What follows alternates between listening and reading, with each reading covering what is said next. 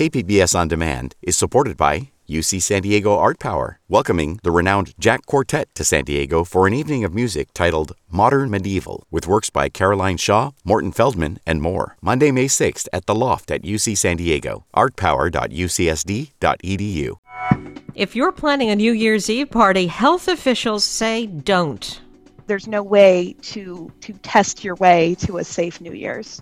I'm Maureen Cavanaugh with Jade Hindman. This is KPBS Midday Edition.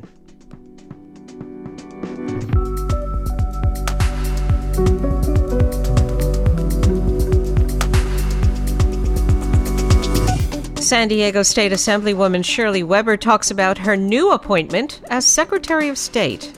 I think it's always important that we prioritize the concept of voting and the integrity of our voting system.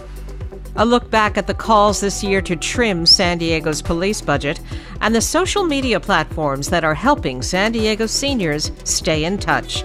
That's ahead on Midday Edition.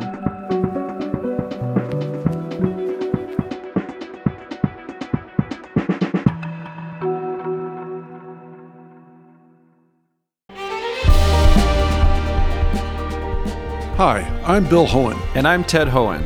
Over the past 50 years, our family has brought many world-class dealerships to Carlsbad, including Mercedes-Benz, Porsche, Audi, Honda, Acura, Jaguar, and Land Rover.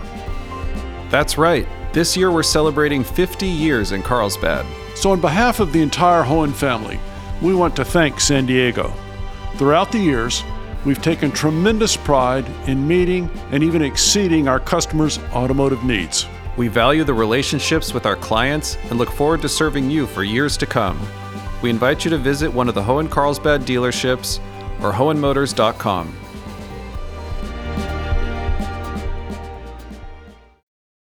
It's official. State leaders said Tuesday the coronavirus stay-at-home order for Southern California will be in effect into the new year.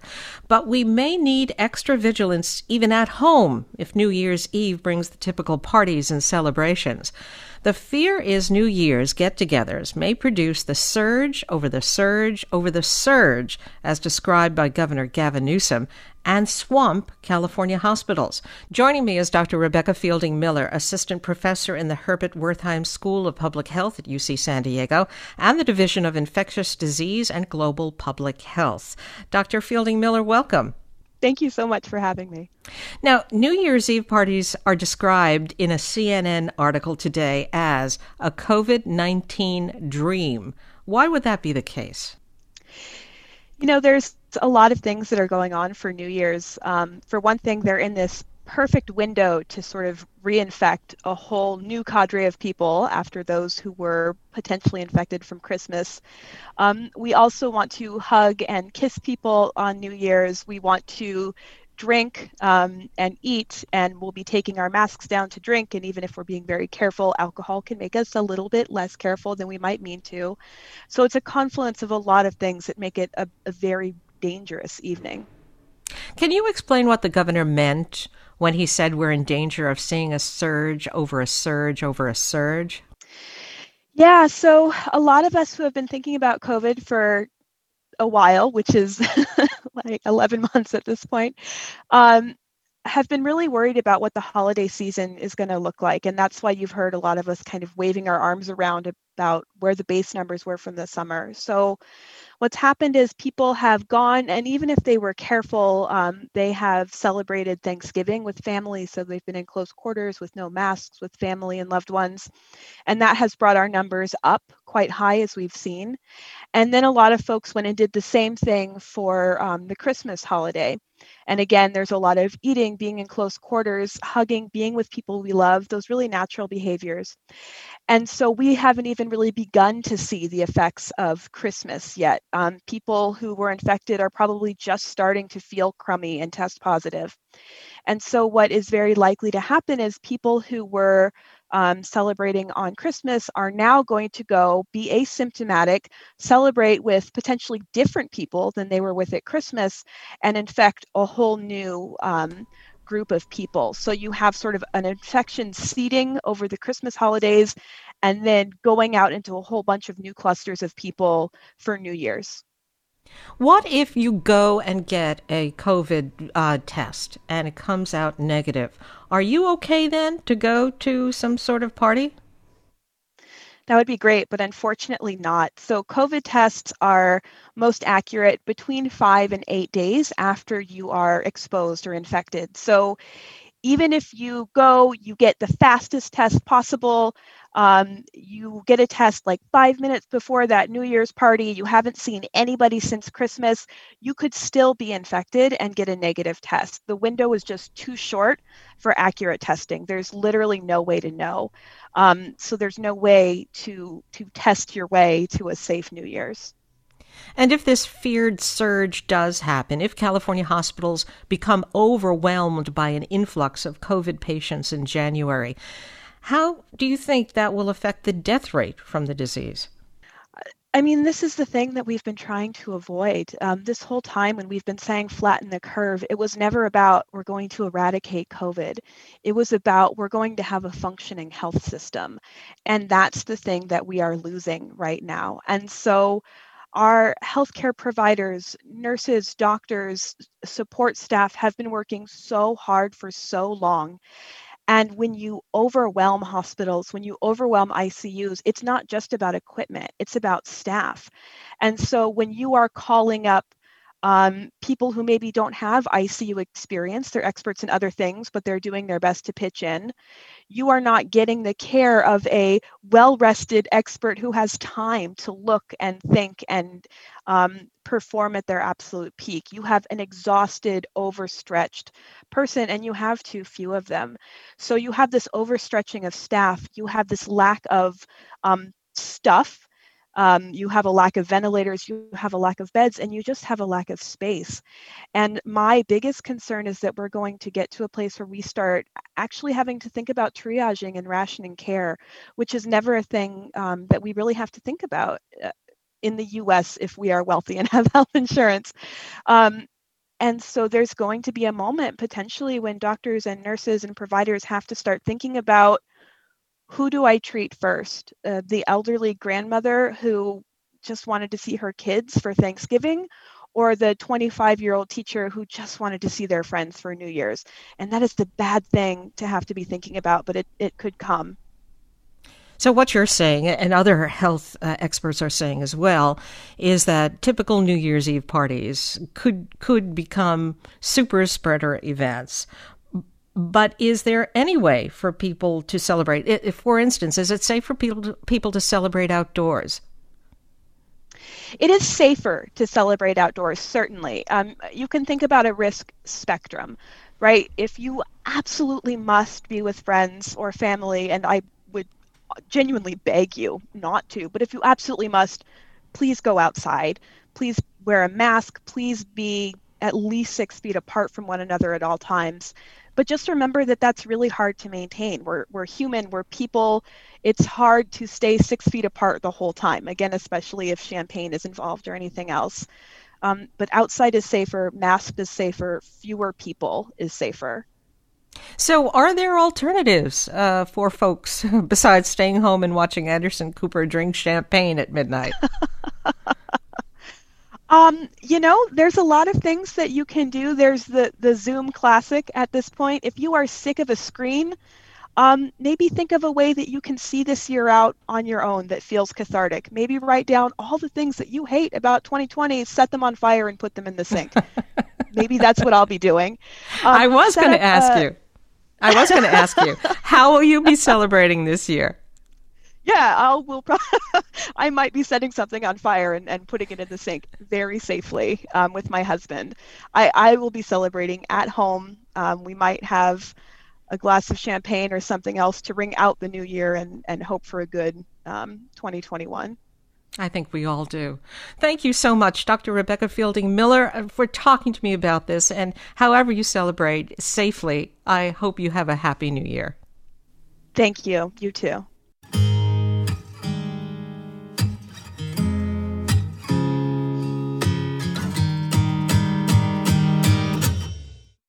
She's known for creating legislation around social justice, police reform, and education across California. Assemblywoman Shirley Weber, who's represented the 79th Assembly District since 2012, has been nominated by Governor Gavin Newsom to succeed Alex Padilla as California Secretary of State. She'll be the first African American to serve in the position. Joining me is Assemblywoman Shirley Weber. Assemblywoman Weber, welcome and congratulations to you. Well, thank you. Thank you for having me on the program. What was your reaction when Governor Newsom announced you as his choice for California Secretary of State? It was certainly a surprise to many California politicians. Well, yes, it was. I mean, I had learned about it a little before the announcement was made, but I knew that they were considering several individuals, and never had on my radar as in terms of personal goals and objectives to be the Secretary of State. I mean, I've always worked with them and respected the work they do. And I've always been an advocate for voting rights and those kinds of things. And I've authored a number of bills to fight for that for those who are least able to fight for it themselves. And so I was honored. I was, I knew it was coming, so I wasn't surprised, but I was honored that even I was in the consideration for those, because there were, I understand, so many others. I don't know who they were, but who were in consideration for this particular position. So I was really honored that he thought that the work I had done and the life that I had lived in terms of my values and those kinds of things were in line with what California needs at this time. And what do you plan on prioritizing as California's Secretary of State? Well, I think it's always important that we prioritize the concept of voting and the integrity of our voting system. This has been a really unusual season for us in terms of voting and having such attacks on our voting system. I mean, in all of my life, I have never seen such anxiety around voting, and the fact that people were attacking whether or not our voting system had some sense of integrity and fairness. I've traveled around the world, and I've been in places where they had voting taking place, and I can understand the anxiety of the other countries that they have. But I'd never seen that in this country, and I didn't think in my lifetime I ever would. And so I think number one has to be that we continue to do the kind of transparent work to make sure people feel comfortable with voting, that we expand out the rights of individuals to vote, and we protect people's right to vote who have registered to vote, and making it accessible for people to do. We saw record turnouts in voting this year across the nation, and it's because people finally are believing in the system. So I think we have to continue to push that issue because it's so very important. In the past, we've had kind of a ho-hum attitude when election day comes, and it's almost like we're hoping someone will show up to vote. And the enthusiasm about voting, the commitment that people made to make a plan to vote, to being willing to stand in lines across the country, it's just, it's heartwarming to me when I see that, because we've not seen that before. And that is so very important in terms of our democracy. I wanted to ask, how does the role of Secretary of State touch on the work you were doing to pass legislation around police reform, education, and even reparations? Well, it's interesting because when I first went to the legislature, the first bills I did actually were around voting and were around making sure that those who were uninformed got a chance to vote. Those who had committed felonies that they knew they had a right to vote. And so my earlier bills were really grappling with those particular issues, because those issues become fundamental to the rights individuals have, the ability to express themselves and to make decisions about what they want. And one of the things I've learned as an elected official is that when you have the public engaged and fighting for their rights, it makes it a whole lot easier to pass legislation that produce fairness and equality and justice for everyone. So I've always seen voting as voting and education, really those two things, or things that my parents pushed upon us very clearly, that, you get an education because no one can take it from you and it's yours to hold, and it opens doors. But also my parents were voters, and we had voting in our homes. We had a voting poll at our house because they felt like no matter what you get in this life, if you can't express your right to hold on to it and those who make laws about your life, then you could lose it just as quickly as you gained it. And so my parents knew that from voting. So when I look at voting, It becomes like education, a bedrock for everything that we want to do. So if I'm talking reparations, it has to be an educated population. It has to be a group of people who have the right to vote for the benefits that people think that should come from reparations. If it's talking about police reform and people in the streets complaining about we need greater police reform and we need to get rid of some of the abuses there, it is really the voters that keep us there. You know, I do this legislation around social justice issues. And it's really my constituents who kept me in office, because if they didn't believe in what I was doing and weren't willing to go to the polls to reelect me, then I would have been a sitting duck for law enforcement and all other agencies. And so it becomes important that we recognize that voting, that power to vote, really determines who represents us. It determines the issues that we raise. Given all of the ongoing work that you've started in the 79th Assembly District and the state of California, what are your hopes for who fills that seat next? Well, my hope is that they will understand, and there's much conversation about it. And of course, my daughter has thrown her hat in the ring to understand that this is essential work, that no one person can do it all. And I think that's what some folks say, oh my God, she's leaving us. I won't leave you. I'm still there. I'm just across the street from the Capitol. But it's work that we begin and we will continue to do. And it's constant work. It's not that one person who has, you know, a maximum of 12 years could actually change all of California. But what I tried to do in my time that was there was to open the light of opportunity so that people could say, so for so many years, oh, you can never do anything. You can't change law enforcement. You can't get this bill passed. You can't do this. You can't do that. And I wanted people to know that with hard work and perseverance and working with community groups, you can make a difference. And so what I'm seeing now in the conversation of those who talk about the 79th, they're like, okay, who's going to continue Shirley's work? Who's going to fill those big shoes? Who's going to be our voice for us? And that's what I want people to understand, because when you get accustomed to not having representation that gives you a voice, that opens doors, that stands tall, that fights for you, when you get accustomed to that, you have low expectations. I wanted to give people high expectations, and I think we did in my so far 8 years in the legislature. I gave them high expectations. I didn't believe that there was a mountain we could not take, and if we took the mountain and weren't successful, we at least opened up additional opportunities that people could see to do it. And so what I'm hearing now on the floor with my colleagues is that many of them now are taking up the new challenge. As you mentioned, your daughter, Dr. Akilah Weber, has decided to throw her hat in the ring. What are your thoughts on that?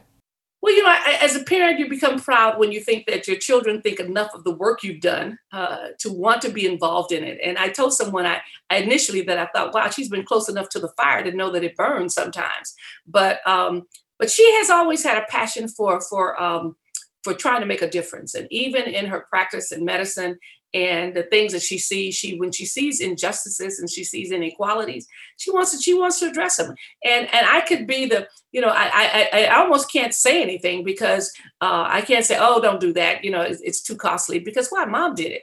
You know, and so I'm very proud of the fact that she has taken the challenge in La Mesa as their city council person, and now wants to take the challenge in Sacramento to kind of carry on the legacy, but also to develop her own legacy. I've been speaking with Assemblywoman Shirley Weber, Governor Newsom's pick for Secretary of State. Assemblywoman Weber, thank you so much for joining us. Thank you for the invitation, and you all be safe. Be safe as the new year comes.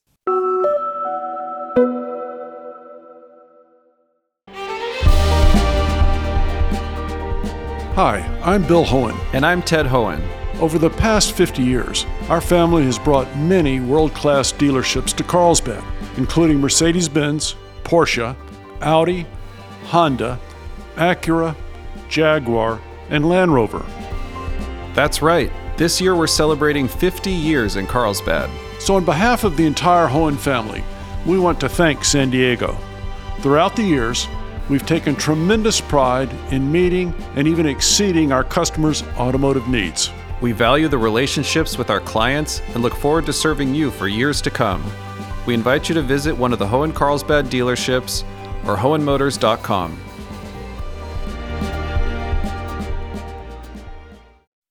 This is KPBS Midday Edition. I'm Maureen Cavanaugh with Jade Hindman. San Diego's police budget has been under the microscope lately since the nationwide wave of protests against police violence. Activists have been calling on city leaders to cut the police budget and give more money to libraries, parks, and mental health services. But as KPBS Metro reporter Andrew Bowen explains, even when its budgets are cut, SDPD has a track record of overspending. George Floyd! What's his name? George Floyd! On May 31st, thousands of San Diegans gathered in downtown San Diego to protest the killing of George Floyd by a Minneapolis police officer. That afternoon and evening, police declared an unlawful assembly and used tear gas, stun grenades, and pepper balls to disperse the crowds. Protesters said that escalated an otherwise peaceful demonstration, while police say it was necessary to secure the area. Either way, it was an expensive day for city taxpayers. In the following days and weeks, police racked up more than 100,000 hours of overtime responding to protests. By mid-June, SDPD had blown past its overtime budget by more than $11 million, and the overspending is not a fluke. A KPBS review of city budgets and financial reports found SDPD has spent beyond its overtime budget in all of the past 10 fiscal years. Together, the decade of overspending totals more than $61 million.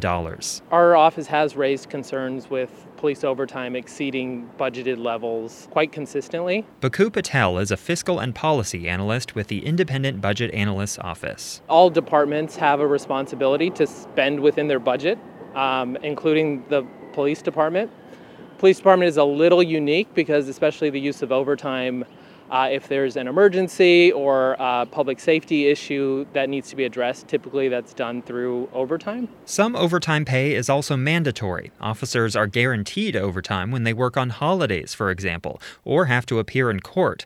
But the biggest portion of the police overtime budget is discretionary, when police captains allow officers to work beyond their regular 8 hours. We have to be honest about where the desire for policing comes from. Kira Green is executive director of the progressive think tank Center on Policy Initiatives.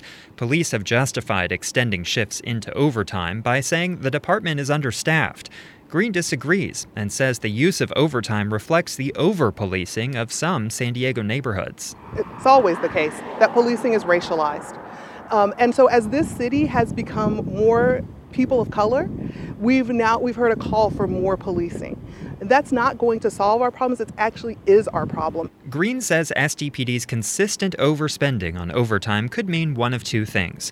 Either all the mayors and police chiefs over the past decade have been really bad at predicting how much the department would need to spend on overtime, or... What we think is more true is that this is an intentional decision not to be upfront about the cost that we're putting into policing and to do at the front end of the budget cuts in all kinds of programs under the argument that there's not enough money, and then on the back end of the budget to put that money back into policing. SDPD declined our request for an interview and refused to respond to written questions about overtime spending.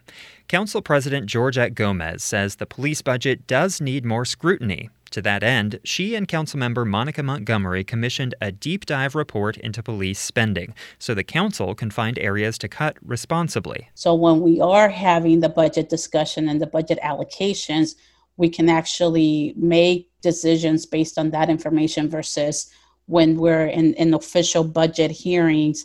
It makes it hard because a lot of the information is coming at us very, very quickly, but also at times very late. Despite a flood of calls to cut the police budget, council members last month approved Mayor Kevin Faulkner's proposal to increase it by about 5% to $566 million. The police overtime budget also went up to about $34 million.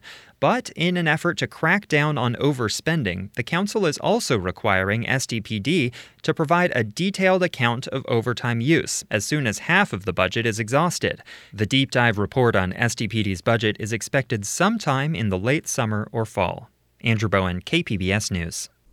This story first aired on KPBS earlier this year.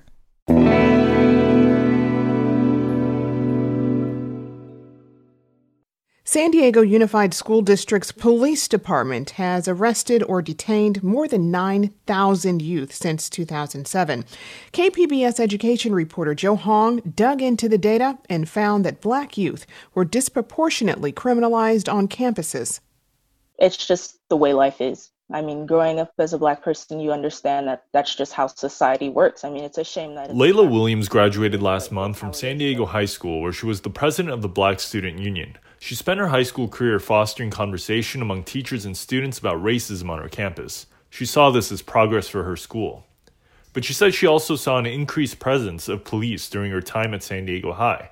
And she had the persistent feeling that campus police officers targeted Black students. When you're coming onto campus, you know, you want your school to be a trusting, safe place. You want to be your staff has faith in you, trust in you, you know.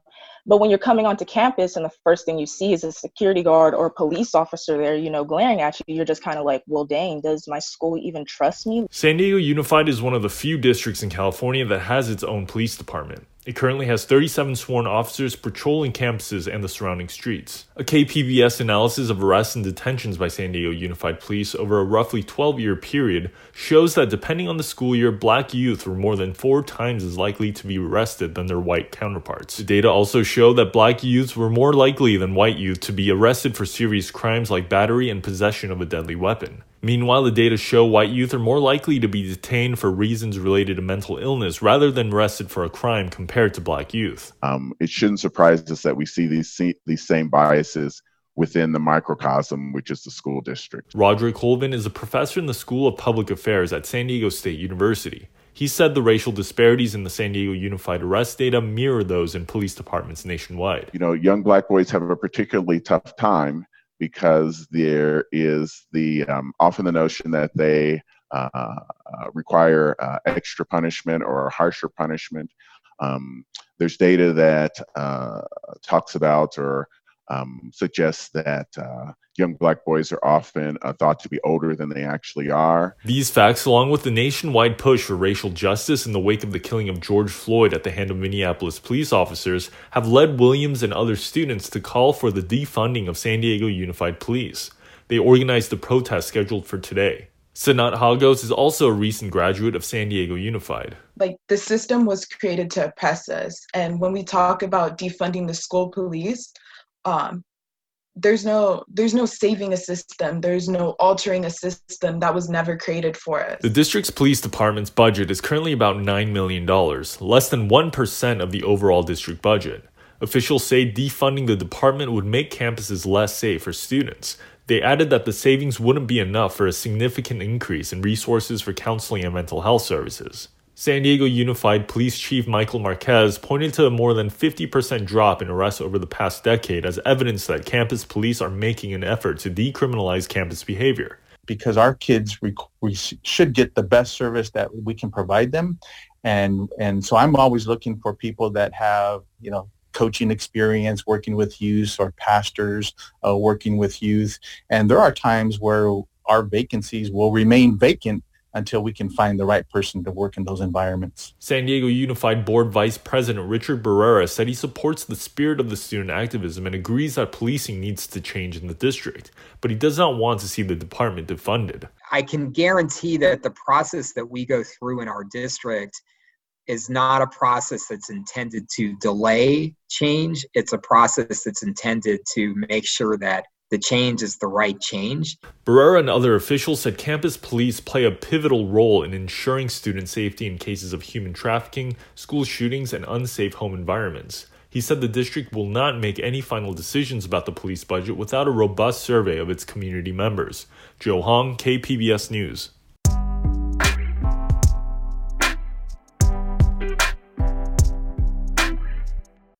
In April, Governor Gavin Newsom announced a plan to send one-time payments to thousands of undocumented people across California.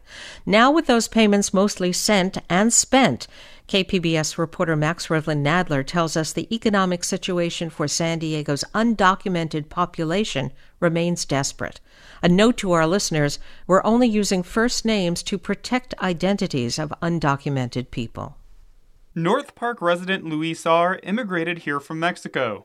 He'd worked at the same restaurant as a line cook for 6 years. He was fired in March as the restaurant shut down because of the coronavirus pandemic. Obviously, for my situations, it's kind of hard to find a job. I just don't like to jump in a job. So I was there for about 6 years, and they just let me go by email. Luis has always paid taxes, but undocumented people are ineligible for unemployment benefits. And his husband, an American citizen, didn't get the stimulus check either. That's because they file taxes jointly. Luis began looking into relief funds for those laid off from the food industry, but to no avail. Then, the state said it would be giving between $500 and $1,000 to some undocumented people. I was like checking the news all the time, when it's going to be this, when it's going to be this, when it's going to be this, because I want to like have a little bit of money, you know? Nonprofit Jewish Family Service of San Diego distributes the payments in the form of prepaid debit cards. They go to undocumented people impacted by the pandemic in San Diego and Imperial counties, where around 7% of the state's undocumented population lives. The program began in May. Immediately, service providers across the state were inundated with calls. By the end of June, Jewish Family Service had distributed $5 million in funds to 10,000 undocumented people in the region.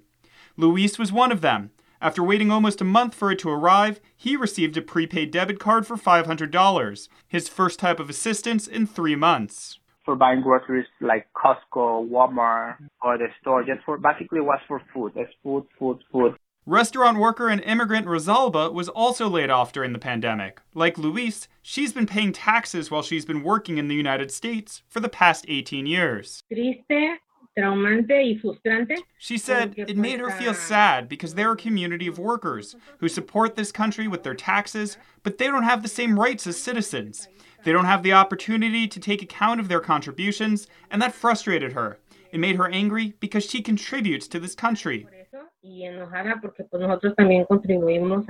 Rosalba ended up getting $1,000 from the state through its emergency fund. It helped her pay her cell phone bills and buy cleaning supplies to stay safe during the pandemic. But it wasn't nearly enough to make up for her lost income. She was making $500 a week before the pandemic. And now her family is back in the same situation they were before. While the state's fund helped over 100,000 undocumented people, the problems facing the state's 2 million undocumented people remain. The demand was huge. You know, the state's fund, our fund, only have the sort of potential to hit a couple 100,000 people. So we knew the gap was going to be pretty large. And the goal was to essentially try to stop the bleeding for some number of families. Kevin Douglas works for grant makers concerned with immigrants and refugees. The organization supplemented the state government's response with private donations to reach as many undocumented people as possible during the early days of the pandemic. Direct relief was an important and necessary first step, but it was just that it was a first step. There was a lot of systemic issues underlying the disparate impact of COVID on communities and who was impacted. That really speaks to the need for sort of broader systemic change. Dr. Kira Green of the Center on Policy Initiatives says without assistance, undocumented people will return to unsafe working conditions and get exposed to COVID-19. People should be clear that we're not doing anything except increasing our negative health risk for all of us. We're seeing outbreaks of COVID in fields and other places where we know we force undocumented folks back into work when we don't provide protections for them. Because with many businesses unable to reopen because of rising numbers of coronavirus cases, the situation for San Diego's undocumented population without jobs or government assistance remains perilous. Max Rivlin Adler, KPBS News.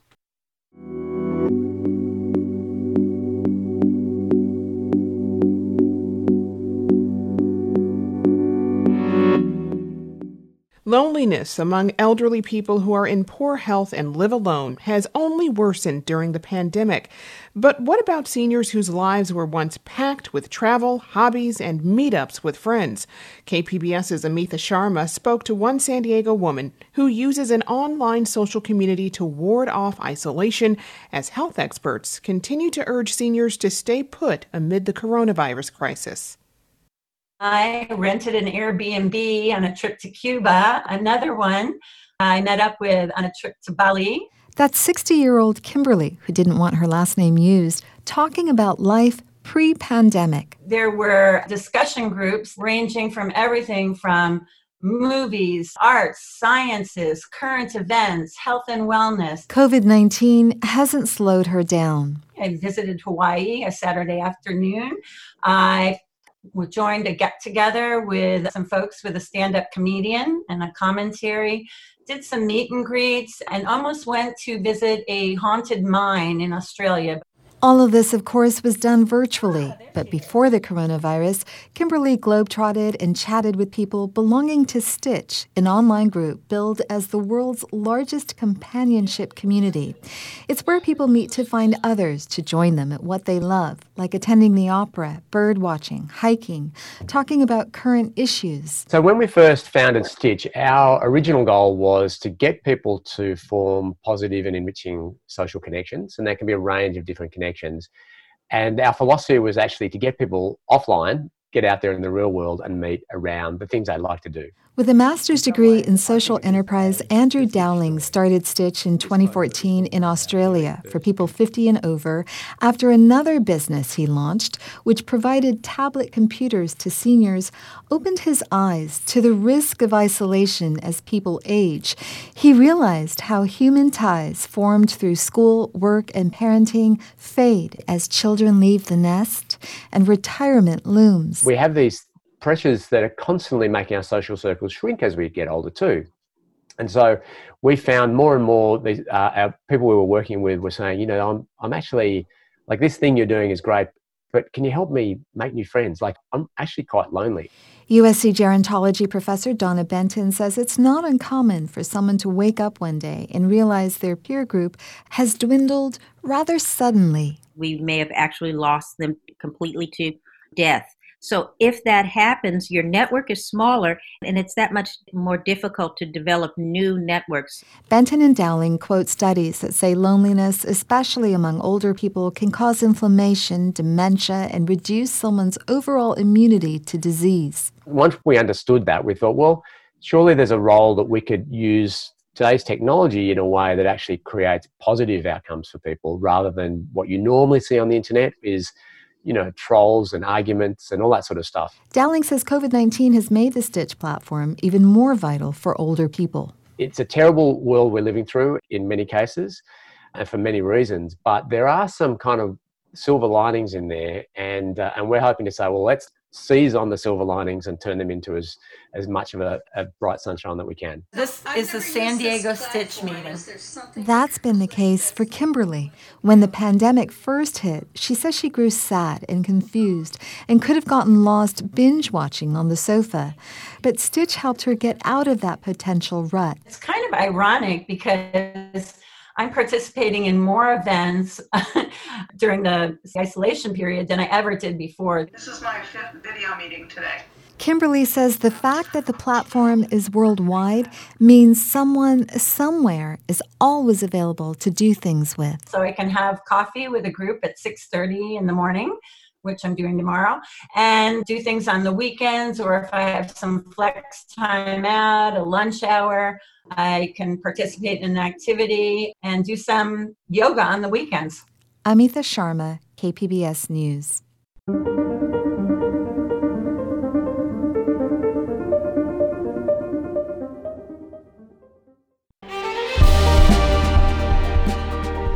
Hi, I'm Bill Hohen. And I'm Ted Hohen.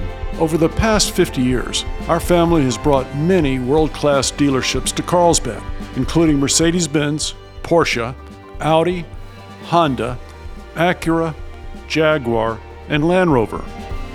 That's right. This year we're celebrating 50 years in Carlsbad. So on behalf of the entire Hohen family, we want to thank San Diego. Throughout the years, we've taken tremendous pride in meeting and even exceeding our customers' automotive needs. We value the relationships with our clients and look forward to serving you for years to come. We invite you to visit one of the Hohen Carlsbad dealerships or hohenmotors.com.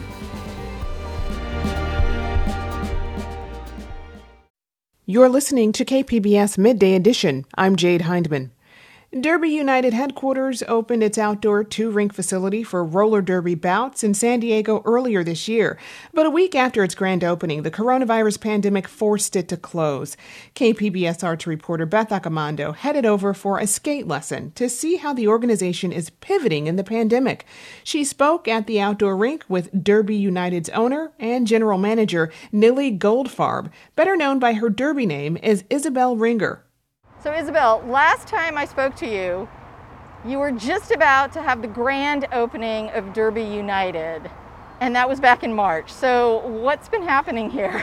We did have our grand opening, and it was amazing. Ribbon cutting, our council member was here, folks from the planning office were here. We had a huge celebration. Hundreds of folks came out for a roller derby game. And a week later, we closed for the pandemic.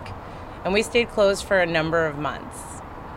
Once outdoor recreation was able to open, we started taking a good look at what we do out here and what we could do out here with the space and the resources we have. And that's what led to our reopen and a heavy focus on recreational roller skating. Now, originally, this was designed for you to have roller derby bouts. This facility was specialty designed, 2 roller derby tracks. We were out here training every night, games almost every weekend. But one of our 2 roller derby tracks is a super smooth concrete pad that's just perfect for any kind of roller skating. So why let it go to waste? We can't play contact sports. We do some fitness training for roller derby, but for the most part, it's a team sport we like to play together. So instead, we started making a focus on what kind of recreational offerings could we put out there that would engage the community and our skaters and use the beautiful concrete pad that we have. So what kind of classes or lessons can people take here now? We have a wide range of offering, from really little kid classes we call little rollers to adults who are opening their very first pair of skates and need to learn to roller skate, or more experienced folks who want to learn things like jam and freestyle and dance that can come out and really hone their skills and feel good on their skates. Now, this was a facility that you put together. It took a lot of work. So what is it like trying to pivot during this pandemic? I'm not gonna lie, it's been really hard. We built this place to have big roller derby programs. It works on volume. And here we are saying, okay, we're gonna have 12 people per class in a limited time slot with online reservation. And so we see so many less people per day. We're able to host no events. And so it's just a different situation. It's taken a lot of work, both with a new safety plan in place and a new financial plan in place to be able to get to the other side of this. We are a tiny business, and we just don't have the resources to be able to not be in business for, a year or longer. Part of what Derby United is about is this sense of kind of empowerment for young girls especially, and for women, and how is that carrying over into kind of this skate lesson and more recreational skating? Just like with Derby, we hope that when people come to this property, they're able to escape whatever's going on in the outside world and just spend some time focusing on themselves on roller skates. It's good for their physical health, their mental health, their emotional health. So we hope that when you come here, you get a break from that outside world, and that when you leave here, you feel ready to take on whatever comes next. We want to be the best part of anybody's day. And what kind of practices do you have in place to make sure that people stay safe with the pandemic going? Absolutely. So we put a number of safety protocols in place. We are extremely fortunate to have an outdoor facility, so we are open air to start with. We do still require masks for everyone on the property. All of our activities are taking place 6 feet or more apart. We limit our class numbers, so even though we have 9,000 square feet of concrete pad, we still only have about 12 people per class, so that there's plenty of room for your own space and that you can feel like you're in a safe place. Even when you need to get a sip of water, we have a safety protocol in place for you to leave the rink area, take your mask off, have your own ventilation and water break, and then put it back on and go back out there. I am going to partake in your class, and you were telling me that you had to search for a instructor for these classes. So who did you find? When we did this pivot to recreational skating, we really wanted to get folks inside that community coming out to instruct, not just our folks from Derby. And so we found people from throughout the spectrum of roller skating. Today's instructor, Kira Lee, is a figure skate coach by trade. She's been in ice forever and spent some time in roller, and she got really into roller skating during the pandemic. And a friend said, you know, this woman's fantastic, why don't you talk to her?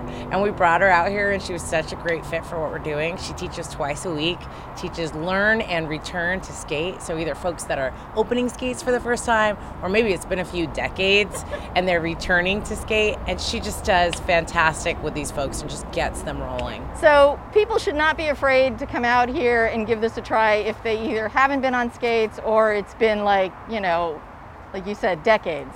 Absolutely no skating experience is needed. We have hundreds of pairs of roller skates, so even if you can't get your hands on a pair of roller skates right now, we have some that you can borrow with any class or session that you come here.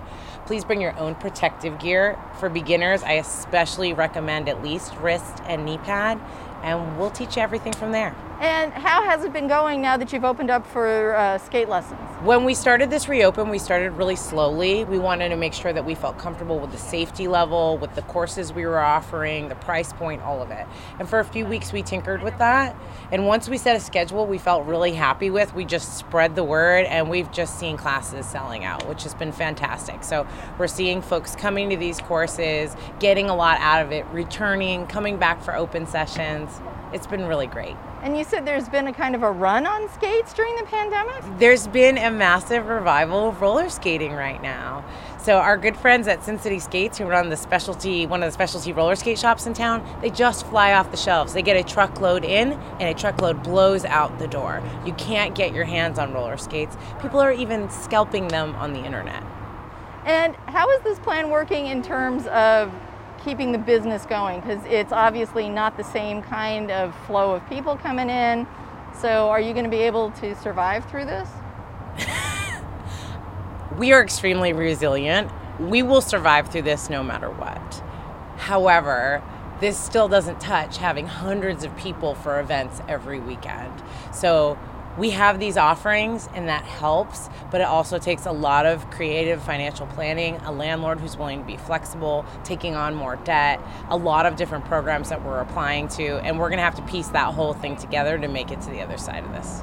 But we will. We'll be here. All right. Well, I want to thank you very much. Thank you for being here. I'm so excited to see you roller skate. Derby United headquarters is located on Federal Boulevard, and in Canto, it will reopen for recreational skating on Monday, January 4th.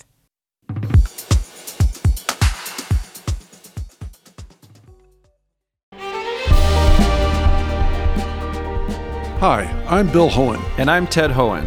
Over the past 50 years, our family has brought many world-class dealerships to Carlsbad, including Mercedes-Benz, Porsche, Audi, Honda, Acura, Jaguar, and Land Rover. That's right. This year we're celebrating 50 years in Carlsbad. So on behalf of the entire Hohen family, we want to thank San Diego. Throughout the years, we've taken tremendous pride in meeting and even exceeding our customers' automotive needs. We value the relationships with our clients and look forward to serving you for years to come. We invite you to visit one of the Hohen Carlsbad dealerships or hohenmotors.com.